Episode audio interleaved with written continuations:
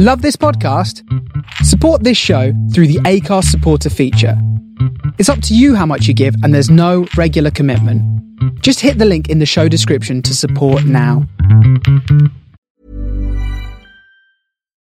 Millions of people have lost weight with personalized plans from Noom, like Evan, who can't stand salads and still lost 50 pounds. Salads generally for most people are the easy button, right? For me, that wasn't an option. I never really was a salad guy. That's just not who I am. But Noom worked for me. Get your personalized plan today at Noom.com. Real Noom user compensated to provide their story. In 4 weeks, the typical Noom user can expect to lose 1 to 2 pounds per week. Individual results may vary. Hey, it's Danny Pellegrino from Everything Iconic. Ready to upgrade your style game without blowing your budget? Check out Quince. They've got all the good stuff, shirts and polos, activewear and fine leather goods, all at 50 to 80% less than other high-end brands. And the best part? They're all about safe, ethical and responsible manufacturing. Get that luxury vibe without the luxury price tag. Hit up quince.com/upgrade for free shipping and 365-day returns on your next order. That's quince.com/upgrade.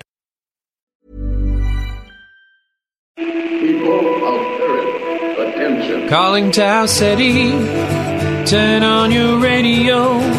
I know we had some words last time, but that was so long ago. I got your message. It was a little harsh, you know. It's still a little hard for me to hear. Please take it slow. Welcome to Starship Sofa, part of the District of Wonders Network, featuring tales to terrify and far-fetched fables. Everyone has a story in the District of Wonders. Come and find yours. I'm tuning in to your transmissions. I'm a moon waiting to be found, and I'm building rockets and pointing them to the moon. This is the Starship Sova. Everybody, welcome. Hello and welcome to show 491. I am your host, Tony C Smith. Hello everyone, I hope everyone is fine and dandy. A great story today. If you like science fiction, man, this one's lovely. Absolutely fantastic. I'll tell you what's coming in today's show. First up is the main fiction, and it is Apache Charlie and the Pyramids of Hex by Alan Steele. Then it is the end of the month, so we have our Mr. J.J. Campanella with his science news. That is all coming in today's show. As ever, I do hope you will stick around and enjoy it.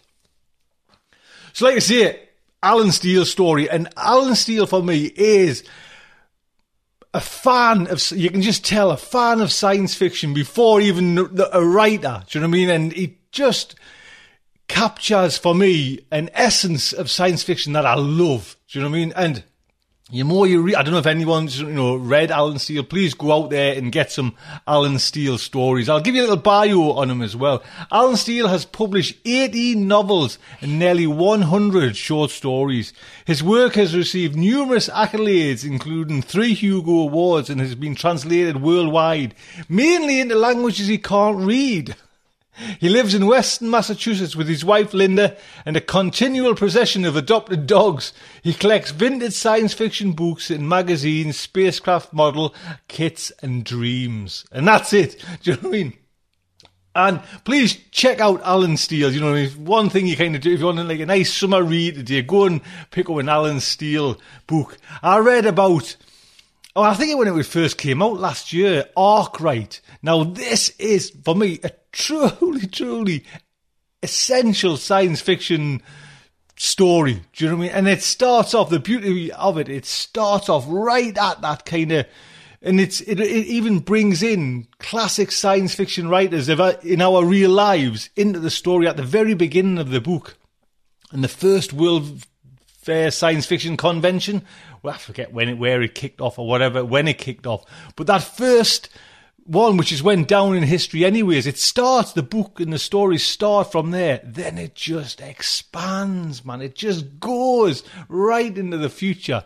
Please get a hold of that if you can. Do you know what I mean? Just a fantastic. And if you want to kind of delve more into Alan Steele, his Coyote series, do you know what I mean? That was just, I was just lost in that. I took them through Audible and just fantastic. And I've just today got Alan Steele's got a new one out. Avengers of the Moon, a Captain Future novel. And I've got that, like you see, I'm going on holiday in a couple of weeks' time as well, so I've got that for my little kind of treat to have, and so looking forward to it, do you know what I mean? And if you, like you say, try and check out Alan Steele. He kind of cut his teeth with the short stories, you know, the Coyote short stories and that whole world, you know, and that's where this one comes from as well. Just a lovely story. The story is narrated by Kyle Akers, and Kyle is a voice actor from Kansas City, Missouri. He has contributed to podcasts like Pseudopod, Chilling Tales for Dark Knight and the No Sleep podcast. He also produces and performs in his own improv podcast called The Counselor. Prior to voice acting, Kyle toured the country as a professional musician, singing and playing bass guitar for the electric pop band Antennas Up, which enjoyed success through several national television show placements and commercials. Since then, Kyle has dabbled in long-form improv and audio production while performing weekly or weekend gigs with Kansas City cover band The Magnetics. And Kyle, listen, with that narration, please come back to Starship Sofa. That's just, if we could have a few more from you, that would be fantastic. Jeremy, sort Kyle out.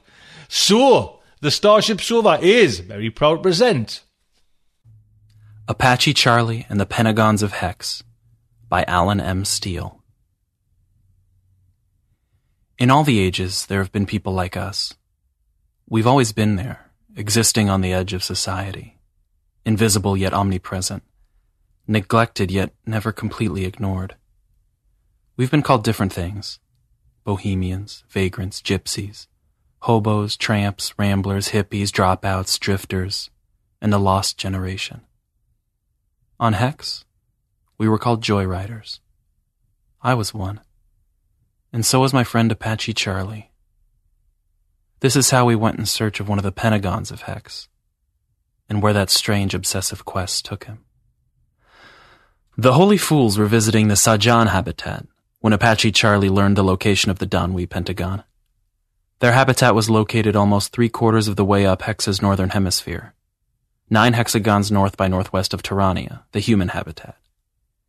It doesn't sound like a great distance when you consider there's something like 6 trillion hexes in Hex, an approximate figure. No one knows the precise number except the Danui, and, as usual, they're not telling.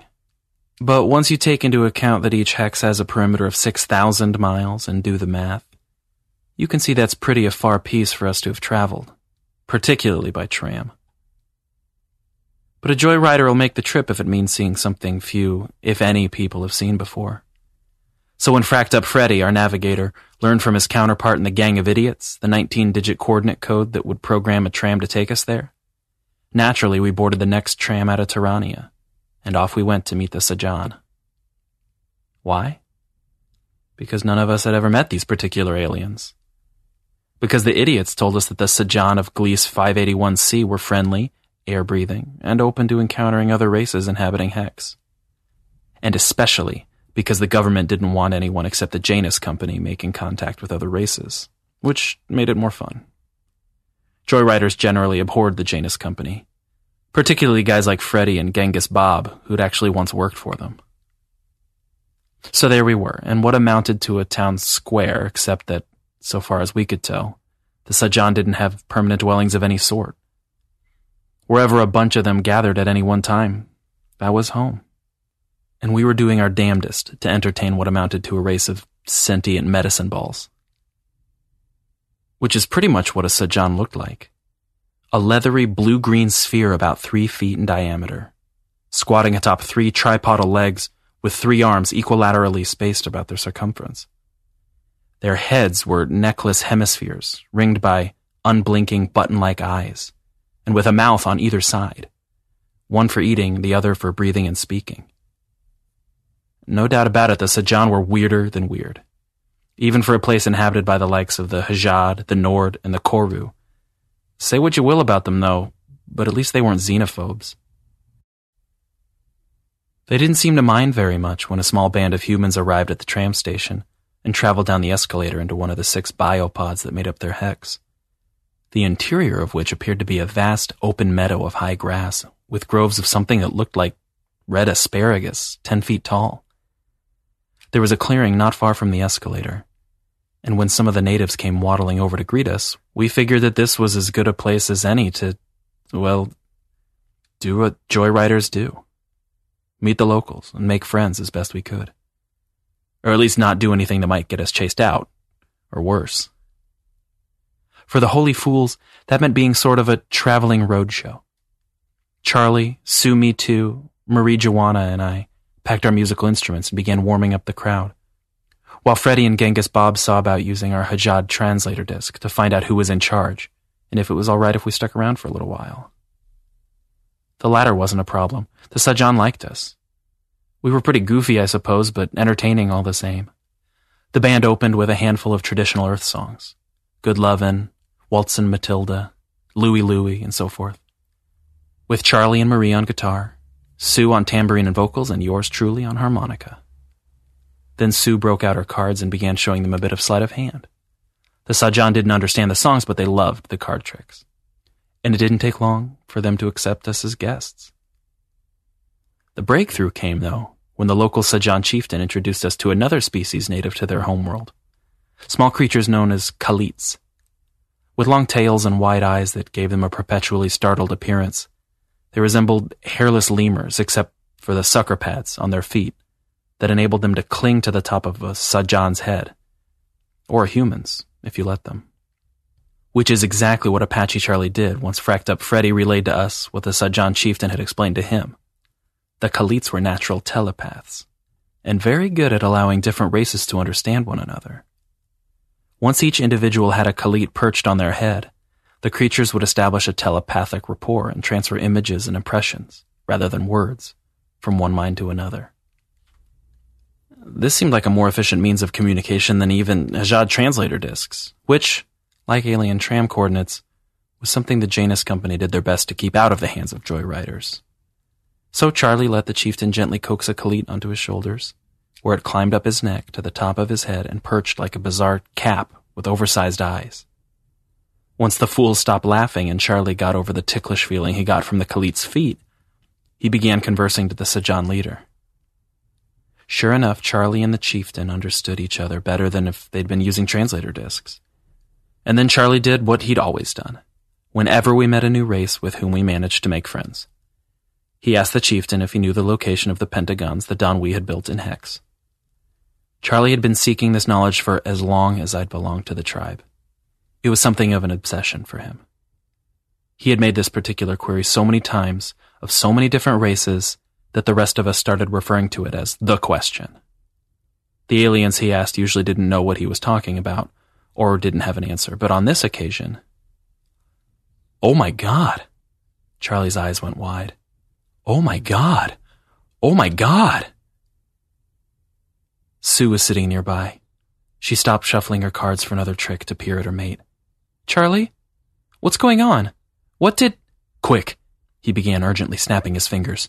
Someone get this down! He saw me standing across from him. Jack! Write this down! Fast! I didn't ask twice, but instead yanked out my pad and created a file. Okay, shoot! Charlie closed his eyes, took a deep breath, then began to recite. From right to left, triangle, vertical line, square, diamond, pyramid, dot, square, vertical line, square, diamond. And so on, one Danui geometric digit after another, until he reached the end of the 19-figure string that, once entered into a tram's control pad, would send it straight to the Hex habitat for which it was designated. When Charlie was done, he slowly let out his breath and looked at Sue and me. That's it, he said softly. That's what we've been looking for. The nearest pentagon. What do you mean, we? I asked. Oh no, Sue was already shaking her head. Charlie, don't. Don't even think about it. Oh yes, he was grinning like a maniac. We're most definitely going there. And as soon as he said this, I knew we were. Or he was, at least.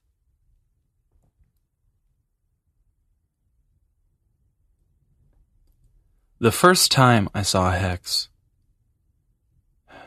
Scratch that. My experience was not that much different from anyone else. Everyone saw Hex the same way that first time. From a ship making the jump from 47 Ursa Majoris to HD 76700. In my case, it was through a starboard porthole of a freighter, the Coyote Queen, as it came through one of the 6 star bridges the Danui had established in equidistant orbit 1.5 AUs from the primary. In my case, though, I was planning to jump ship as soon as it arrived. Hex had been called a Dyson sphere, but that's a misnomer. Freeman Dyson never described anything like Hex when he wrote his famous letter to a scientific journal, hypothesizing very large constructs an alien race might build about a star. And indeed, Dr. Dyson himself disowned the concept that bore his name. In fact, Hex was like nothing anyone imagined. Anyone human, that is. Only the Danui, the greatest engineers in the galaxy, could have conceived something like this, let alone devote thousands of years to creating the damn thing. Build a cylindrical habitat, a biopod, 1,000 miles long and 100 miles wide. Pretty big, right? You could fit a small continent into something like that. Make the roof transparent so as to allow sunlight to come in, and furnish it with whatever ecosystem you desire. Rivers, deserts, snowfields, rainforests, you name it, along with the appropriate atmosphere. Next, build 5 more. Then arrange them in a circle to form a hexagon. 5 are habitable, and the 6th contains the complex biomachinery needed to make the habitat ecologically self-sufficient. Connect the biopods with a high-speed maglev tram system that runs along their outer rims and through their connecting nodes, and you've got something with approximately the usable surface area of a small planet. Now, build approximately 6 trillion of these hexes, collectively containing 36 trillion biopods.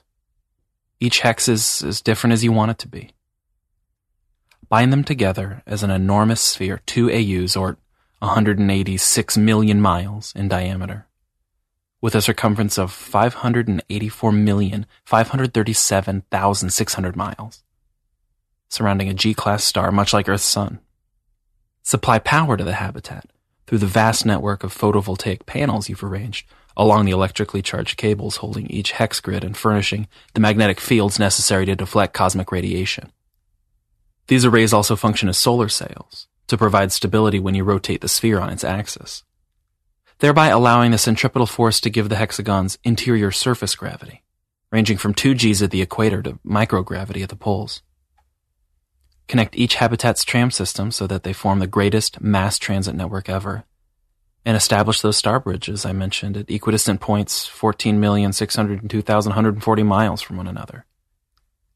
Then invite all the starfaring races of the galaxy to move in.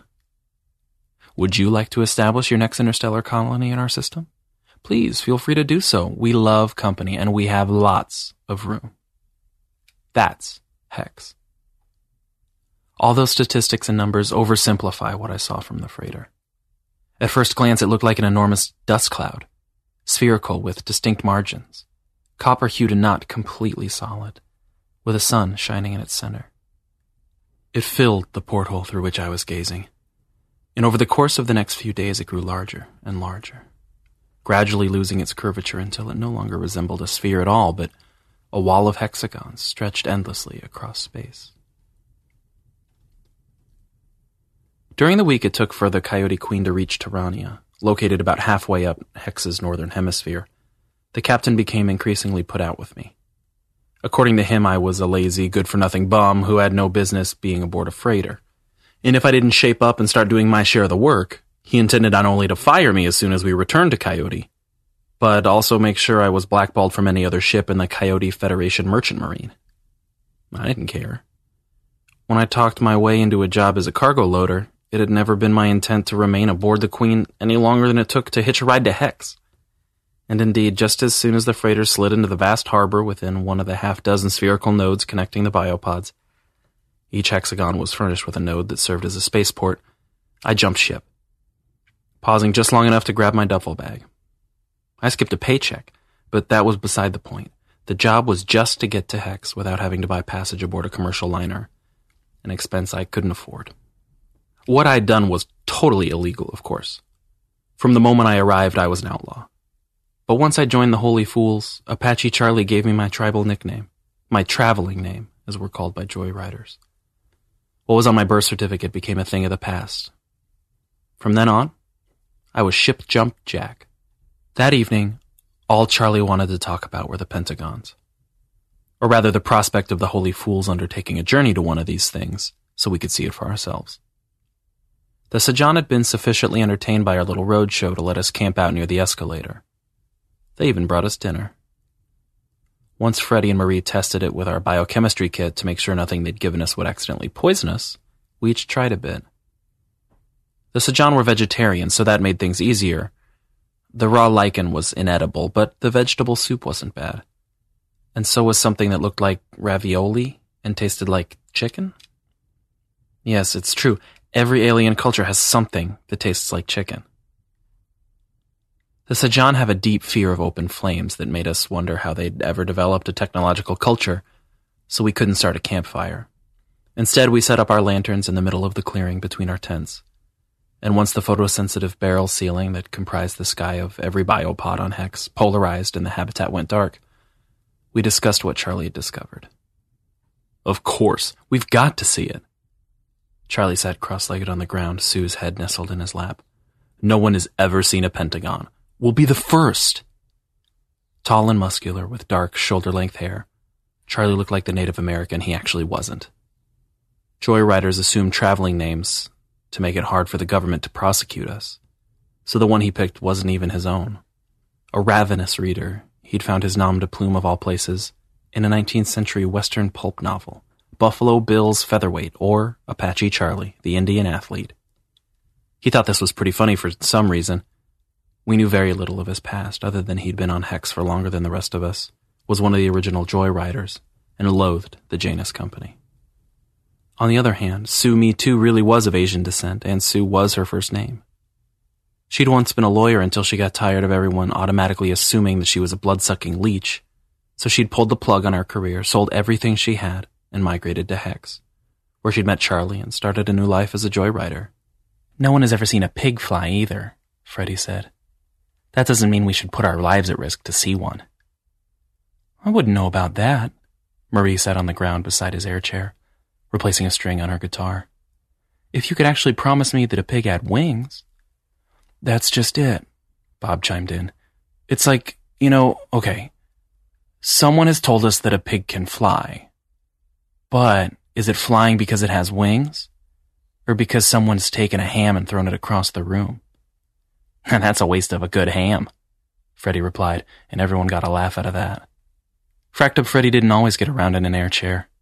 Before he'd come to Hex, he'd been a navigator aboard a freighter that had regularly traveled to other worlds of the Talus, the galactic coalition to which Coyote, but not Earth, belonged. But some horrible shipboard accident, we never learned the details, he didn't want to talk about it, nearly killed him and left his body mutilated. So he dropped out of the merchant marine and migrated to Hex. He was our tribe's navigator, responsible for keeping track of the complex Danui coordinates that allowed us to hitch rides aboard the trams. Yeah, but I'd give a lot to see a pig with wings, Bob said. If it didn't, well, I'd still eat the ham. A long time ago, as a younger man, he'd fought in the revolution that had overthrown Earth's control of the original colonies on Coyote. He eventually became tired of being a soldier, though. So, once Hex was discovered, he'd resigned from the colonial militia and come out here for a fresh start. You'd eat anything, Marie said, giving Bob a reason to turn red and look away. Marie was the youngest, the prettiest, and the most free-spirited of our tribe. Her family had relocated from Coyote to Hex when she was a teenager and had been among the original founders of Nueva Italia. She wasn't content to live on a hemp farm with Mom and Dad, though, so instead ran off to become a joyrider. She was sleeping with Bob, which was a little strange considering that he was old enough to be her father. On the other hand, the brief affair she and I had didn't pan out, so who was I to judge? Eventually she might return to the farm, marry some guy and have a barn full of kids, but not quite yet. Joyriders were more than just people who used the tram system for our own purposes. We were the ones who didn't fit in. No matter which tribe you belonged to, the fools, the tram hoppers, the useful gang of idiots, the wicked big Johnsons, if you were there, it was because you were a misfit wherever you came from, and exploring Hex was your way of cutting ties to what most people regarded as a normal way of life. Look, we know there's a pentagon, Charlie said, trying to get the conversation back on topic, and it's not far from where we are now. He looked over at Freddy. You check the map. Show him what you found. With a sigh, Freddy moved aside his empty plate so that he could unfold his comp from the left armrest of his armchair. He ran his fingers across the screen and a small wireframe hollow of Hex was projected before him. Freddy zoomed in until one quadrant in the northern hemisphere took its place. He typed a command and two tiny lights appeared, one at the equator, the other far above it to the northeast. Here's where we are, he pointed to the light in the northeast, and here's the Pentagon, pointing to the light at the equator. He expanded the image to show that it did indeed have 5 sides instead of the usual 6. If the Sajan gave us the correct coordinates and the Danui map is accurate, then yeah, it's not that far away. Only about 70 to 80 hexes, depending on which route you take. 70 to 80 hexes? Bob stared at him. And you call that close? That's... His lips moved silently as he performed a mental calculation. Freddy saved him the effort. Somewhere between 42 and 48,000 miles, he said quietly, not smiling. Could be a little less, depending on which course the tram takes to get there, but probably not much. It would be the longest ride any tribe has ever taken. Except for random riders, Sue added. And if they don't call for help, no one hears from them again. An uncomfortable silence. Every so often, joyrider wannabes who had no idea what they were doing would board a tram and enter a random combination of 19 Danui figures. Unless no hexagon had these figures as coordinates, then the tram would take them to somewhere no one had ever been before. And that could be anywhere on Hex. A habitat with an environment instantly lethal to any human who tried to enter it, or whose inhabitants were as hostile as the Tarak, or simply so far away that you might wind up on the opposite side of Hex, 186 million miles from where you started. You might even starve to death before you got where you were going, if you plotted a route that neglected to provide stops along the way. Those clueless enough to do this were called random riders, unless they carried a long-range radio and used it to call for a rescue, something no self-respecting joyrider would do, since it meant a stiff fine and possibly jail time. They were seldom seen again. I don't understand, Marie said. What's so interesting about pentagons? Didn't they teach you anything at school? I added, and then winked. Oh, that's right, you dropped out, didn't you? She responded with a one-finger gesture that was not an invitation to take her literally. Freddy answered the question. When the Montero expedition found Hex, Captain Carson's people thought it was entirely comprised of hexagons. It wasn't until later that engineers studying this place corrected this assumption. In order for a sphere to be built from 6-sided hexagons, 5-sided pentagons, if only a few, had to be inserted so that they could all fit together. So mathematicians did the calculations and they found that it would take just 7 pentagons to make it work. Just 7? Uh-huh, Charlie said. 1 at the North Pole, 1 at the South Pole, and 5 more along the equator, equidistantly spaced every 72 degrees of arc, making them the rarest habitats on Hex. Until now, Freddy continued, we've never known exactly where any of the equatorial pentagons are located. Remember, the coordinate system was devised so it doesn't follow any deliberate organized pattern, so as to confuse anyone who might try to get from one hexagon to the next simply by figuring out the order. That helps assure the privacy of colonies that don't want uninvited visitors. So even if we've always known there's 5 pentagons at the equator, we've never learned their precise locations or seen them for ourselves. Except from orbit, I said. But even then they look pretty much the same as any of the hexes surrounding them. And so far as anyone can tell, the ones that the North and South Poles are just structural braces without any habitats. But the equatorial pentagons are inhabited, Charlie insisted. Survey flyovers have shown that. They've got nodes, support cables, sail cells, everything you'd expect to find in a normal hexagon. Yeah, all that and 2G gravity, too. Freddy wasn't impressed. Which means that, even if we could reach it, our weight would double. How much do you weigh in 1G, Charlie? About 200 pounds? How'd you like to weigh 400? We'd get heavier and heavier the closer we got, Bob said.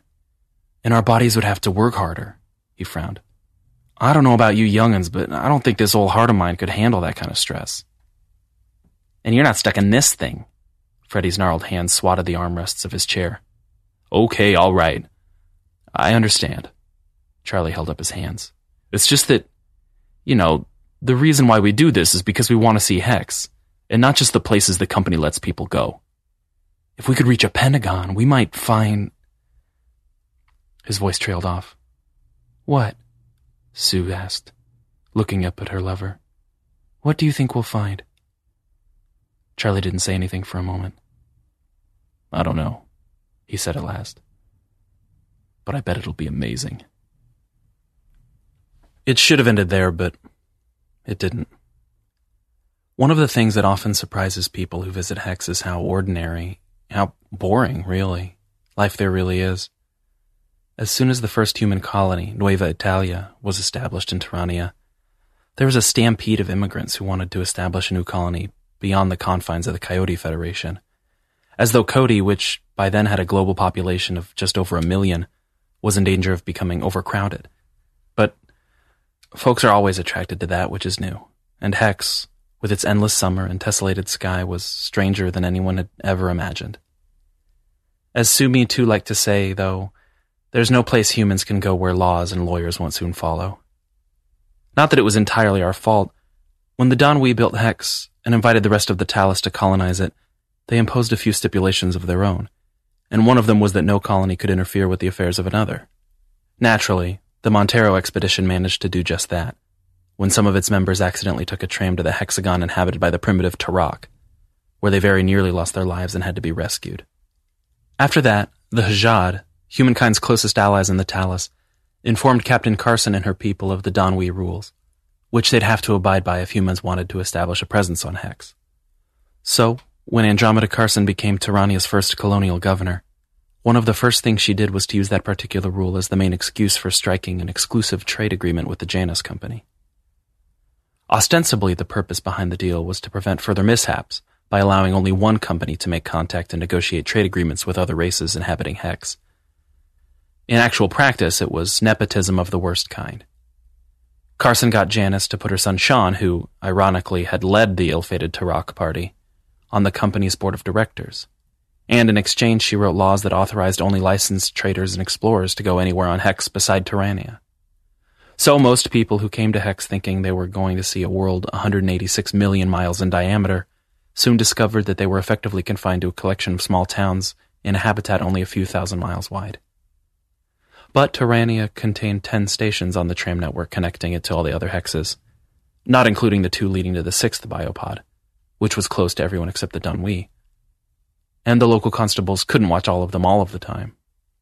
And the trams are very easy to use once you know how.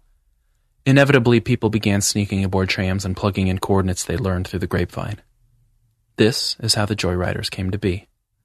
The company considered us... well, go back and read the list. And perhaps we were what they said we were. But when it came right down to it, we were just folks who were naturally curious and had a low tolerance for boredom. And that may be the main reason why the Holy Fools were doomed the moment Apache Charlie learned the Pentagon coordinates. Our little band might have continued jaunting from one Hex to another in a narrow range surrounding Tyrania, never venturing very far from our comfort zone. But Charlie wouldn't let it go. Although he was our leader, we couldn't go anywhere unless it was by consensus. Sue and Marie were willing to make the long and dangerous journey, while Freddie and Bob were opposed, and the sides had good reason. Sue and Marie were young, healthy, and intrigued by the idea of seeing something no human had ever seen before. But neither Freddie or Bob believed that they could survive the twice Earth-normal gravity at Hex's equator. I was on the fence about the whole thing. I was young and healthy enough to make the trip, and just as curious as the women were to see what was there. On the other hand, I have a strong tendency towards self-preservation. Call me a coward, but I've always looked before I leaped. And most of the time after I've looked, I've chosen not to leap. And leaping aboard the next tram and punching in the coordinates for the nearest Danui Pentagon didn't sound like a way of making sure I'd lived to be old enough to tell about it. Charlie couldn't get his consensus, but that didn't stop him. Long after the fools left the Sajan Hex, he continued to talk about visiting the Pentagon, trying to sell Freddie, Bob, and me on the idea. And as time went on, I came to realize that he was going to make the trip regardless of whether the rest of us came with him or not. We journeyed south through the middle latitudes of Hex's northern hemisphere, riding the trams to habitats inhabited by races humans had met before. The Hajjad Hex, naturally, was a regular port of call. They resembled tortoises who stood upright and had no shells, and generally liked humans so long as we displayed good manners. We had to wear respirators while we stayed overnight in one of their floating villages. But our hosts enjoyed our performances and restocked us with food and drink to take with us, which was customarily how joyriders got by when we were traveling. And then we moved on. Most of the Talus races were concentrated in the same quadrant of Hex's northern hemisphere. The Danui didn't explain why they'd put everyone from the same part of the galaxy in the same general neighborhood, but I assumed that it was another effort on their part to keep the peace. In any case, it made things easier for joyriders. The arrangement meant that our travel time between hexes was generally measured in days or weeks rather than months or years, and that we didn't necessarily have to return to Tyrania between visits. So, once we were through with the Hajjad, we decided to visit the Sorenta. We found ourselves welcome at their habitat, so we didn't leave again for a couple weeks. After that, it was a long ride southeast to the Nord Hex. They were more reluctant to accept visitors, and perhaps with good reason. Nordash had been wiped out only a few years earlier when the rogue black hole called Kazimasta passed through the HD 70642 system. And so the surviving Nord had become a race of galactic refugees. It was sad to see their hovels and camps, and the Nord really didn't want us there, so we stayed only a day and then boarded the tram again. This time to Arsashi Hex. Not very far from home, but still a place where we were unlikely to run into the Janus Company, since this was the habitat where Sean Carson's exploration team crash-landed during the Montero expedition, and the Arsashi had never completely forgiven him for that. All the while, Apache Charlie continued to make his pitch for traveling to the Danui Pentagon. The more he talked about it, though, the less rational his reasons for going there became. Charlie began to theorize that the equatorial pentagons, located as they were at equidistant points, might be less about geometric necessity and more about metaphysics. He suggested that the pentagons might indeed be focal points for some kind of mystic energy that the Danui had learned to harness, a force that only an advanced K2 race such as themselves would understand. This was why it was important for us to see what was there. The future of humankind might depend on us solving this mystery. The more he talked, the less the rest of us were persuaded. Fred and Bob remained opposed, and after a while Marie began to lose enthusiasm as well. Sue remained loyal to Charlie for a while, but it wasn't very long before her interest began to wane. I think she also resented Charlie's belief that she would always side with him.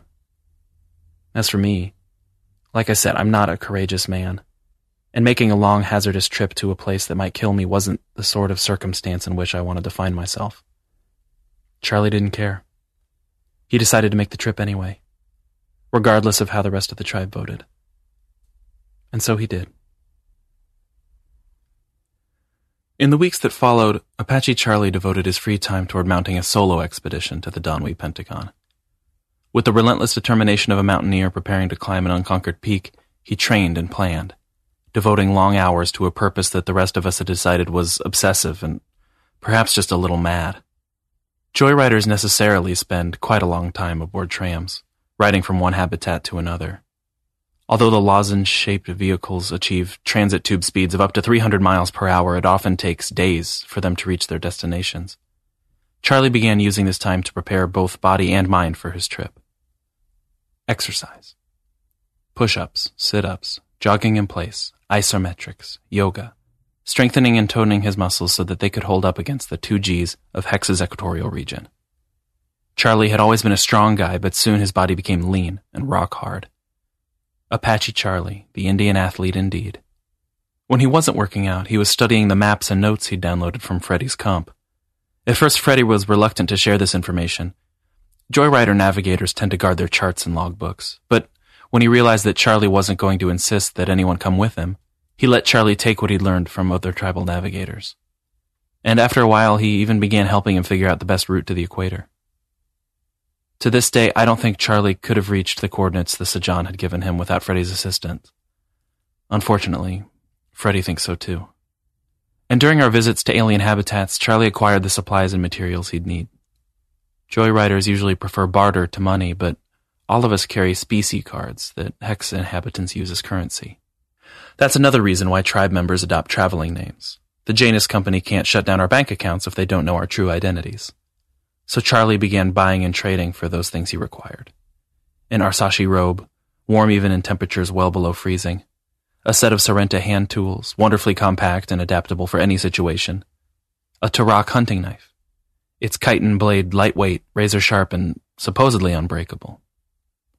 Best of all, Charlie acquired a Korun exoskeleton, fashioned for one of those Olni slaves, The Koru were an alien race who'd invaded a neighboring planet in their system and enslaved its inhabitants, the Olni, who resembled humans so closely that many xenologists wondered if interstellar panspermia was somehow involved. Subsequent comparison of human and Olni DNA have shown that our physical similarities are only coincidental.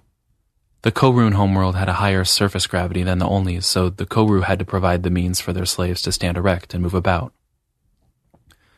As luck would have it, a Sorrento merchant had an exoskeleton big enough for Charlie. It cost Charlie his guitar, which he'd had for most of his life, but considered it a fair deal. To the rest of us, it was another indication how seriously he was taking all this. The day finally came when Charlie decided he was ready. We returned to Tyrania, where we disembarked at a less-used tram station at the far end of the eastern bipod. After making our way back to New Salem, we stayed overnight at Charlie and Sue's seldom-used apartment, above a hardware store in the town center. That evening we drank wine and helped Charlie pack. Even with a 60-pound backpack, he was going to be traveling light. But the route he and Freddie planned would take him through friendly hexes where he could count on acquiring food and water from the local residents. Hex's other inhabiting races understood joyriding better than our own. "Can't we talk you out of this?" Genghis Bob said as we had a late dinner together.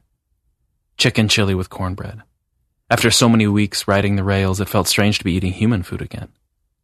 The Last Supper, Marie called it. "Look, we're impressed. You don't have to prove to us that you can—" "I'm not trying to prove anything." Charlie was squatting beside his open pack, still trying to decide if he needed to bring 2 pairs of socks, or if he could get by with just one. "This is just something I really want to do. I really need to do." "Why?" I asked. "Isn't it enough to know that pentagons exist and leave it at that?" He raised his eyes and fixed me with a disbelieving stare. "Really, Jack? Really?" He shook his head. "Man, you might as well just stay home. Get off the rails, get a house, get married and raise kids. Get a normal life. It's safer that way." My face burned. I knew what he was saying. "You're not cut out to be a joyrider." Sumi, too, came to my defense. "He didn't mean it that way, Charlie. We just don't see the point in what you're doing. I love joyriding too, but—" Her voice trailed off, and she finished what she meant to say by reaching over to Charlie's hand. He quietly held it for a few moments before replying, "It's not just about joyriding. It's about seeing something no one else has ever seen." He smiled and looked at all of us. "Don't worry. I'm coming back. And when I do, I'll tell you what I saw, and make history as the first man to have seen it." Apache Charlie left the following morning, shortly after the sky let in the light of a sun that never rose or set. We traveled with him by horse cart back to the tram station, where another bribe to the station guard got him to look the other way. The tribe watched as Charlie summoned a tram. A silver pill glided into the station and stopped at the platform, and he took a few minutes to give each of us a last hug. Then he carried his pack through the tram's open door, and through the windows we observed him entering the first 14 sets of Danui coordinates into the control panel keypad. The door whispered shut, and Charlie got in a final wave before the tram shushed down the maglev track and through the maw of the transit tube. The holy fools could have gone back out on the road again, but we didn't. Our leader was gone, and even though we knew that it might be weeks or months before we heard from him again, if ever, we decided to remain in Tyrania while we did. So we voted to disband and go our separate ways, at least for a little while. I slept on a friend's couch for about a week until I found work in a vineyard in Nueva Italia that paid well enough for me to get a small apartment. The other employees liked hearing my travel stories, which is one thing that joyriders brought back that the Janus Company couldn't claim, patent, and sell. After a while, I began to wonder whether I really wanted to do this anymore. Living the life of a wandering troubadour can be fun, but there's much to be said for a steady job and a permanent home. Perhaps the time had come for me to do just what Charlie had accused me of wanting, and give up joyriding altogether. I was still weighing this one afternoon while I was tying up grapevines. My phone chirped. It was Sumi, too, with news I wanted to hear and also didn't. Charlie was back, but he was in the hospital and under arrest. I dropped what I was doing and hurried across town to Tyrania General, where the reception desk confirmed that Charlie had been admitted as a patient. That itself took an effort. The receptionist had no record of anyone named Apache Charlie, and it wasn't until I carefully explained who he was and what he'd been doing that the clerk knew whom I was talking about. In doing so, I learned something else. Charlie's real name. I found Zeus Brandt lying in bed with his neck in a brace and an IV line feeding diluted sodium chloride into his arm. The constable standing outside the door let me in after Sue Me Too, or rather, Sue Mosley, told him that I was a family friend. The other holy fools were on the way, but Zeus, Charlie, quietly let me know that it would be best for everyone if we dropped our traveling names while we were here. The law had already busted one joyrider. No sense in letting them nab the rest of the tribe as well. Charlie told us what happened. There wasn't much to tell. During nearly a month of travel, he'd made his way southward toward the equator. His weight had steadily increased, although his body mass remained unchanged, and nearing the end he ran short of food and water. When he finally reached the Pentagon, he was dehydrated and barely able to walk or stand on his own. With the aid of the Olni exoskeleton, though, he was able to disembark from the tram when it pulled into a station at his destination. And, well, there was nothing there. Gazing up at us from the hospital bed, Charlie shrugged and immediately winced in pain. Ow, shouldn't have done that. Anyway, there was nothing but darkness. There was an atmosphere I could breathe, but no light at all. Total darkness as far as I can see, and then... He sighed. A light came on in the ceiling just a few feet away, and two Danui were standing there.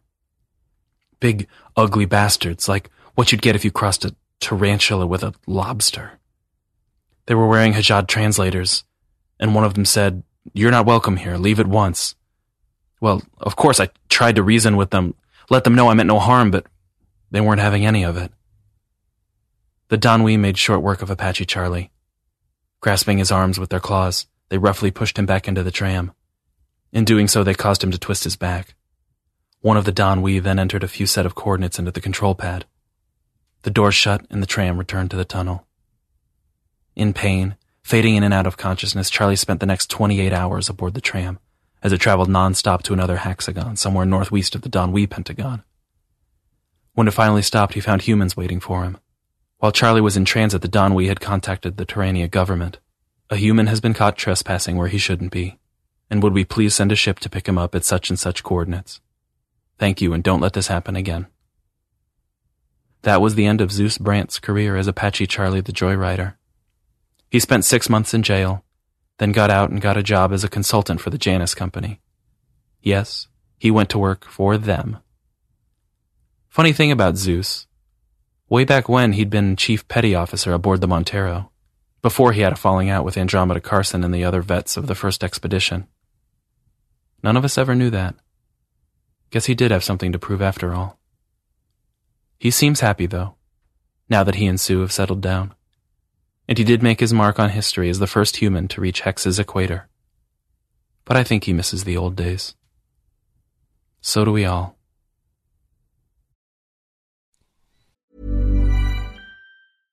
Hey, I'm Ryan Reynolds. At Mint Mobile, we like to do the opposite of what Big Wireless does. They charge you a lot, we charge you a little. So naturally, when they announced they'd be raising their prices due to inflation, we decided to deflate our prices due to not hating you. That's right. We're cutting the price of Mint Unlimited from $30 a month to just $15 a month. Give it a try at mintmobile.com/switch. $45 up front for 3 months plus taxes and fees. Promo rate for new customers for limited time. Unlimited more than 40 gigabytes per month slows. Full terms at mintmobile.com. Hiring for your small business? If you're not looking for professionals on LinkedIn, you're looking in the wrong place. That's like looking for your car keys in a fish tank.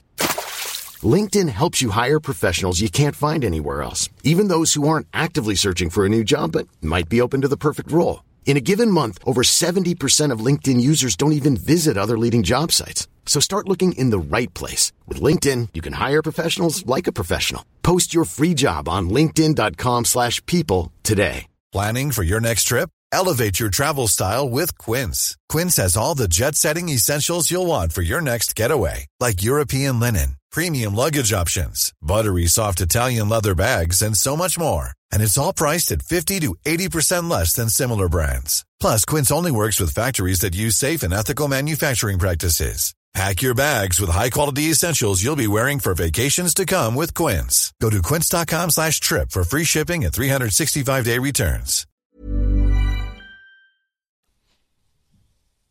There you go. Don't forget, copyright Alan Steele's. Alan, man, thank you so much. Oh, what a story. Just loved it, to be quite absolutely loved it. And Kyle, like I say, come back on the show. Thank you so much indeed.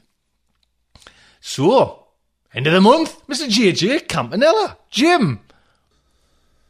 Greetings and euchoretic jubilations, my subcutotic listeners, and welcome to this June 2017 Science News Update.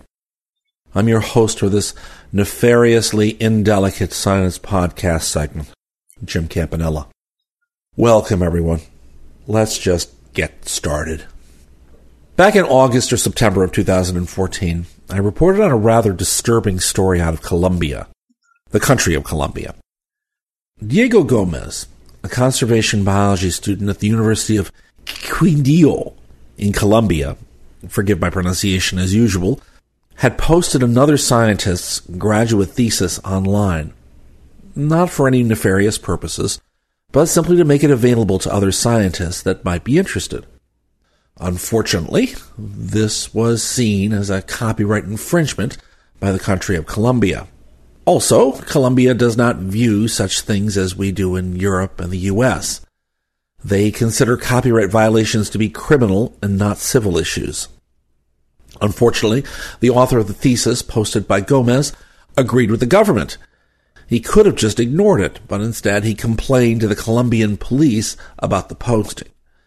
Poor Diego Gomez has been in jail for the last 3 years awaiting trial for committing a major crime. If you are a long-time listener to The Sofa and this podcast segment, you may be interested in this update on Diego Gomez's case. So, after 3 years of court proceedings in Colombia, a judge in Bogota finally acquitted Diego Gomez of charges that he violated copyright law. If he had been found guilty, 29-year-old Gomez could have faced at least another 3 years in prison and a fine of up to $6,000. Gomez's lawyer, Carolina Botera, says, "This case must spark a serious debate over the necessity of open access. Today we celebrate that justice was made in an absurd case that could have set a bad precedent for access to knowledge in Colombia." Unquote. Gomez stated way back in 2014, about this, he said this about the case, "When uploading the thesis, I never thought I was violating any law. This type of literature is not of commercial interest, so I never thought I could do any damage to the author. On the contrary, I thought I was giving him benefits on sharing his work." Unquote. Ironically, Colombia's copyright law came out of an agreement with the United States during the Clinton administration that was originally intended to bolster trade. Carolina Botera concludes, quote, "Diego's story serves as a cautionary tale of what can happen when copyright law is broadened through international agreements. But as is often the case when trade agreements are used to expand copyright law, the agreement only exported the U.S.'s extreme criminal penalties. It didn't export the broad fair use provisions that you and the states have that protect citizens." Unquote. Next story, sugar. Do women and men eat sugar differently? Who knows? It's a darn fine question, and Dr. Carolina Lopez Rubalcava from the National Polytechnic Institute of Mexico City tried to answer it last month in a paper that was published in the journal Frontiers in Nutrition. So in the U.S., there are approximately 30 million people that suffer from eating disorders, and more than about a third of them are obese. And a multitude of factors contribute to this, including genetics, economic status, environment, mental health, existing health conditions, use of medications. Well, Lopez Rubalcava's study shows that gender might also influence whether somebody is more likely to binge when eating high-sugar foods. She says, quote, "Binge eating is a new disorder that's not quite well understood compared to anorexia and bulimia and other eating disorders. Overconsumption of sugar can trigger reward systems in the brain in the same way as an addictive drug, and there are no good pharmacological treatments yet." Unquote. Lopez Rubalcava used two strains of rats to better understand an organism's predisposition to acquire sugar binge-like behaviors based on gender. Her team monitored consumption of a 30% sucrose solution given to rats for 2 hours a day, 3 days a week for 4 weeks. Additionally, she measured how inducing sugar binge-like behaviors influenced anxiety-like behaviors by putting the rats through a maze test and monitoring chemical changes in their brains, specifically in areas related to anxiety and ingestion behaviors. Finally, her team tested whether the drug fluoxetine, Prozac to you and me, which is often used to treat binge eating disorders, could stop sugar binge-like behaviors. After completing the behavioral assessments, the researchers examined the brains of the rats, and they found that animals that developed sugar binge-like behavior showed signs of anxiety in the maze test, but they also showed that female rats seemed to respond differently to the sucrose solution in one of the rat strains.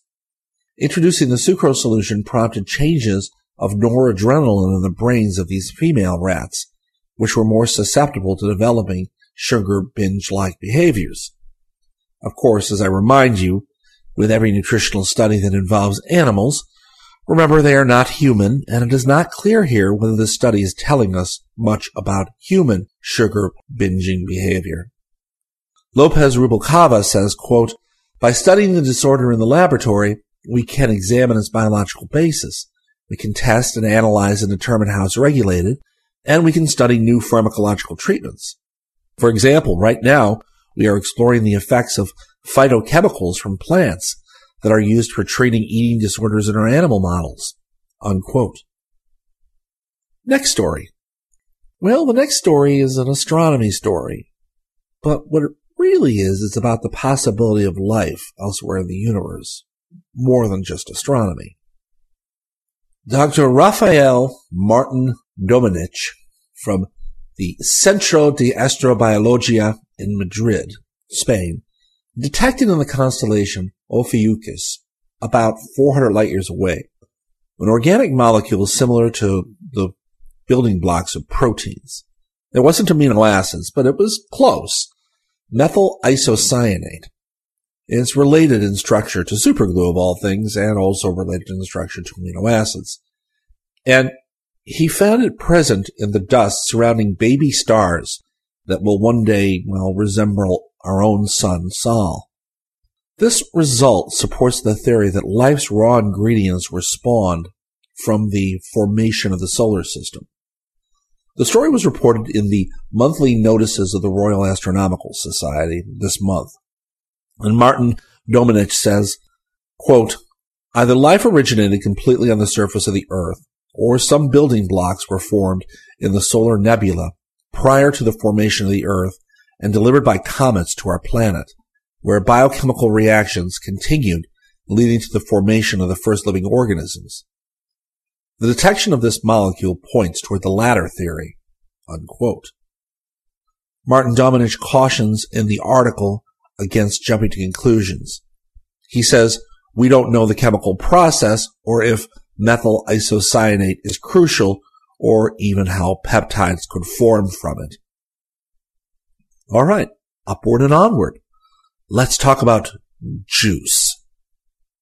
The American Academy of Pediatrics updated their official ruling on fruit juice, recommending none of the sweet stuff before the age of 1.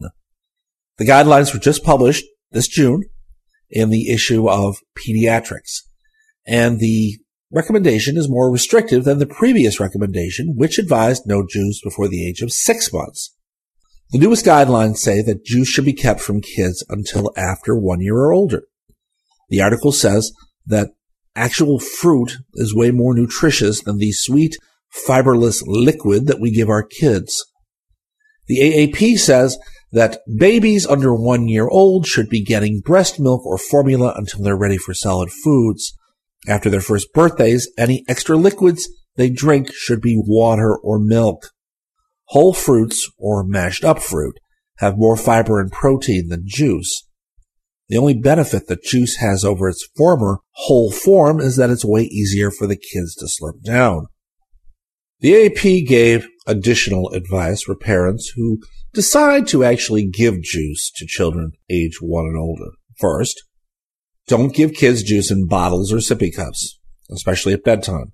That encourages kids to drink juice for long periods of time, prolonging sugar baths for their teeth. Yum, yum. Second, look out for unpasteurized juice.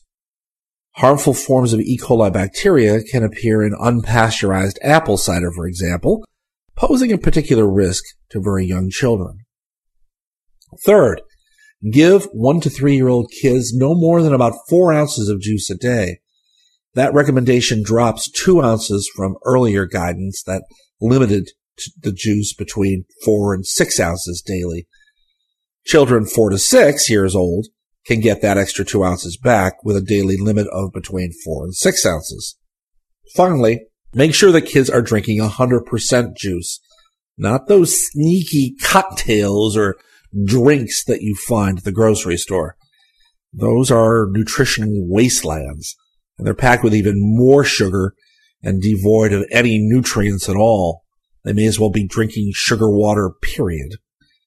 All right. Next story. Another astronomy story. The Milky Way galaxy is literally in the middle of nowhere. If indeed the Milky Way exists in the biggest cosmic void ever observed, that could actually solve a puzzling mismatch between the ways to measure how fast the universe is expanding. Observations of 120,000 galaxies bolstered the Milky Way's loner status. This data was presented by Dr. Benjamin Horscheid on June 7th at the American Astronomical Society Conference in Austin, Texas. Horscheid measured how the density of galaxies changed with distance from the Milky Way. In agreement with an earlier study, he found that the Milky Way has far fewer neighbors than it actually should. There's a rise in density about 1 billion light-years out, suggesting that the Milky Way resides in an abyss of about 2 billion light-years in width. Simulations of how cosmic structures form suggest that most galaxies clump along dense filaments of dark matter, which are separated by vast cosmic voids. If the Milky Way lives in one of those vast cosmic voids, it could help to explain why the universe seems to be expanding at different rates, depending on how it's measured. Measurements based on the cosmic microwave background, that is the earliest light in the universe, suggests one rate of expansion, while measurements of nearby supernovas suggest a faster rate of expansion. Horscheid says, quote, "Those nearby supernovas could be feeling an extra gravitational pull from all the matter at the edges of the void. The actual expansion rate is probably the slower one measured in the universe's early light. If you don't account for the void effects, you could mistake this relationship to indicate that there is too much expansion," unquote.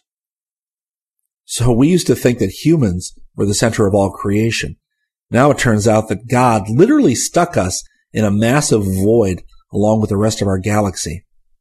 You have to wonder whether there was not some grand theological reason for doing that, like keeping humans humble once they found out, or whether God just decided we were just too dangerous to be anywhere near the rest of creation. Gotta wonder. Anyway, for the last story of the night, we're going to have our traditional weird jaunt into reproductive biology. So at least one species of fish don't seem to need females to reproduce. So there was a paper last month published in the Journal of the Royal Society called Royal Society Open Science. The work comes out of the lab of Dr. Morgado-Santos at the University of Lisbon. So when males reproduce without females, this is called androgenesis.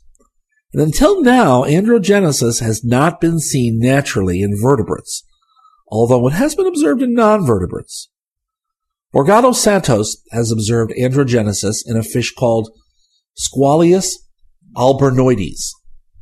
The paper never mentions if the thing has a common name, so I don't know if it's called anything else besides that. At any rate, he says, quote, I was very surprised. We were studying the genetics of Squalius in the wild, and we were collecting specimens. We did the genetic analysis, and I thought at first that maybe it was a mistake, and we had captured the father of the fish for the previous generation. However, when we examined the animal's mitochondrial DNA, which can only be inherited from the mother's egg, we found it differed from the father's. We had no choice but to conclude it was definitely an androgenetic individual, unquote. While females of many species, including some vertebrates, are well known to be able to reproduce themselves without any input from a male, and that's a process called parthenogenesis, it was thought for a long time that clonal reproduction by males was impossible since they can't actually have offspring. However, it was eventually found that males in a handful of species, certain types of ants and freshwater clams, for example, can use a surrogate mother to clone themselves. And yes, that is as confusing as it sounds. But because there are so few examples of androgenesis, it's not always clear how the phenomenon arises. In some species, the males are thought to produce the sperm with twice the normal genetic content, that is, they're diploid, not haploid, and the genetic content of the egg is either absent or eliminated after fertilization. So only technically are these organisms actually cloning themselves. They still need eggs to do this. Alternatively, it's possible that a normal sperm, haploid, can fertilize an egg with either an absent or eliminated genome, and the male genome then replicates. Or the two sperm can co-fertilize an egg that doesn't have a genome at all. Parthenogenesis is much easier to explain, and no male sperm are needed at all for that. At any rate, Morgado-Santos says he has no idea which of the hypothetical processes that I just described may have taken place in his fish. Those fish he is studying are rather strange because they are a hybrid species. Squalius albernoides is a result of a natural hybridization event between another fish, Squalius paranaceus, and now an extinct species of fish, Anacypris hispanica.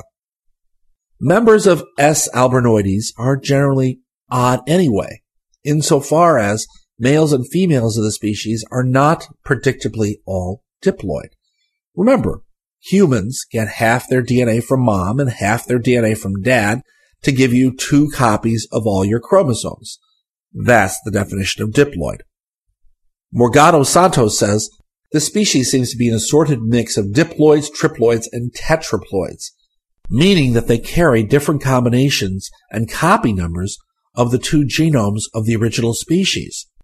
We had been studying an isolated population of S. albernoides in the hopes of figuring out the complexities of reproduction in these strange fish when, by chance, we found that male offspring that had an exact genomic replica of its father, unquote.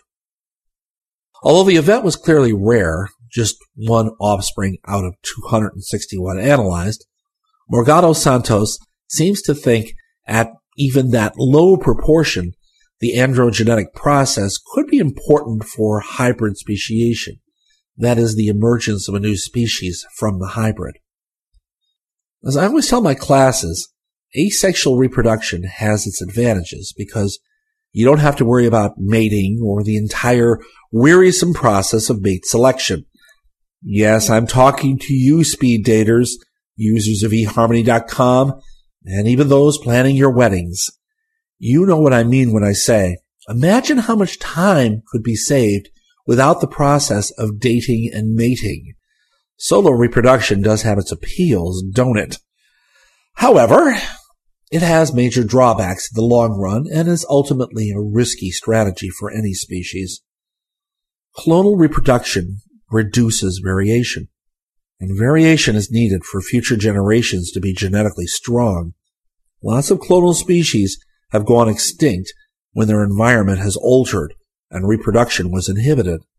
And that lack of variation may explain why androgenesis is so rare in nature.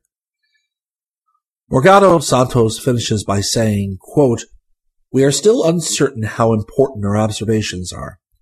From one isolated androgenic event in S. albernoides, it is unclear what this means in the greater sphere of biology.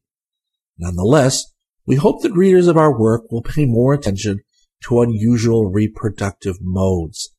There are a lot more of them than one would think, but people just tend to ignore them." Unquote.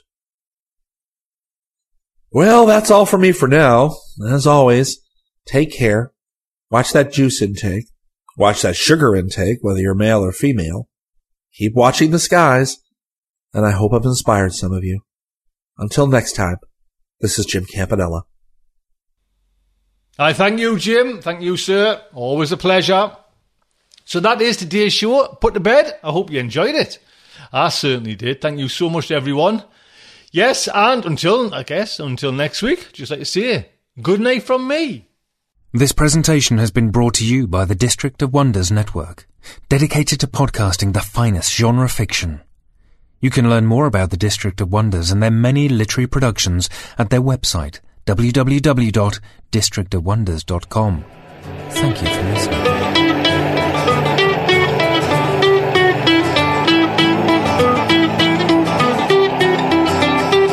Yeah, much.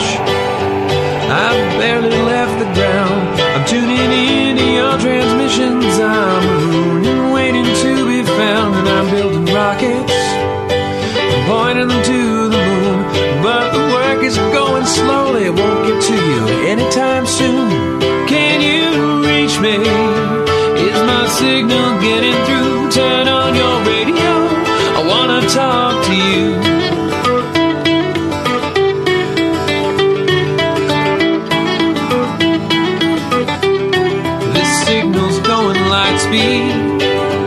By the time I get my say, I might already be on to you and on my way.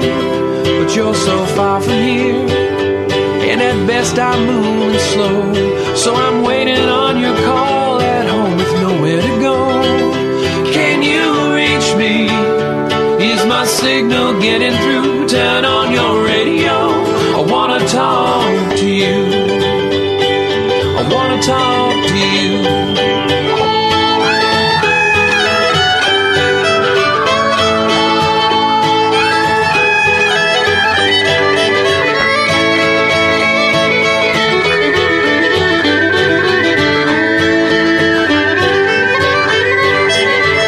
If books were rocket ships, I'd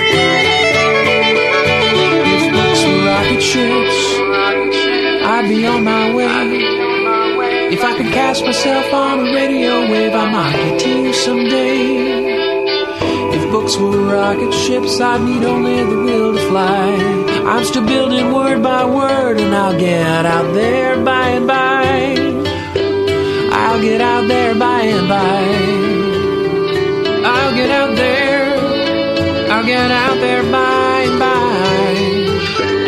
I'll get out there by and by. I'll get out there by and by. I'll get out there by and by. I'll get out there by and by.